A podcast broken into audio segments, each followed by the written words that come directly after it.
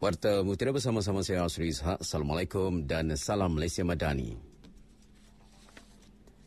Kerajaan Pulau Pinang memaklumkan Jabatan Mineral dan Geosains menemui hasil bumi unsur nadir bumi REE di Teluk Bahang, Balik Pulau, Bukit Mentajam dan Bukit Panco di Bontebal. Dipercayai mempunyai deposit REE bukan radioaktif yang ketara berjumlah kira-kira 1.7 juta tan bernilai hampir 1 bilion ringgit.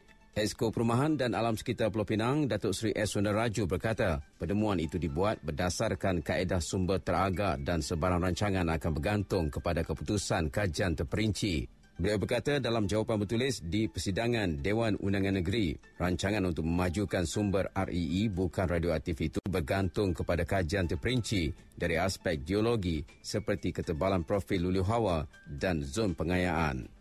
Faktor lain juga diteliti termasuk kawasan yang akan dilombong bukan hutan simpan, kawasan tadahan air atau kawasan sensitif alam sekitar. Tambah beliau lagi, penguasaan peraturan mineral negeri turut perlu dipertimbangkan sebelum sebarang penerokaan dijalankan. Beliau menjawab soalan yang berhormat Lim Guan Eng, Ahli Parlimen Air Putih berhubung potensi REE Pulau Pinang. Kerajaan negeri amat mengambil berat terhadap kes jangkitan HIV dan penyakit AIDS yang masih lagi menjadi suatu isu kesihatan awam. Ketua Menteri Chokon Yao menyatakan sokongan terhadap penganjuran program khas demi kesihatan serta kesejahteraan rakyat negeri Pulau Pinang secara keseluruhan. Menurut beliau, untuk mencapai visi Penang 2030, masyarakat yang sihat dan berdaya tahan merupakan tonggak yang penting bagi usaha menuju sifar jangkitan baru HIV menjelang 2030 sebanyak 70.2%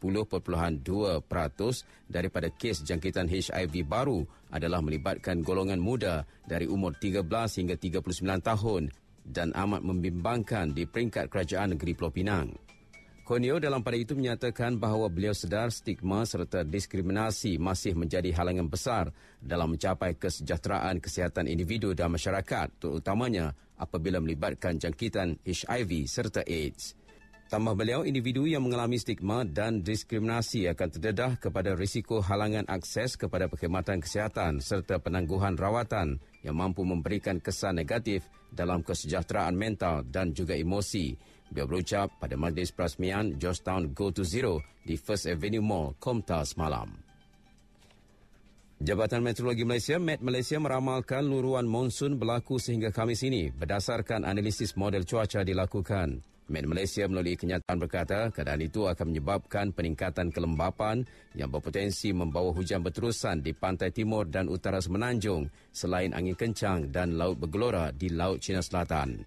Sehubungan itu, Met Malaysia mengemas kini amaran hujan berterusan membabitkan kategori bahaya, buruk dan waspada membabitkan Kelantan, Terengganu, Pahang, Perak, Kedah, Perlis dan Pulau Pinang berkuat kuasa sehingga Isnin ini. Amaran angin kencang dan laut bergelora pula dikemas kini berkuat kuasa sehingga selasa.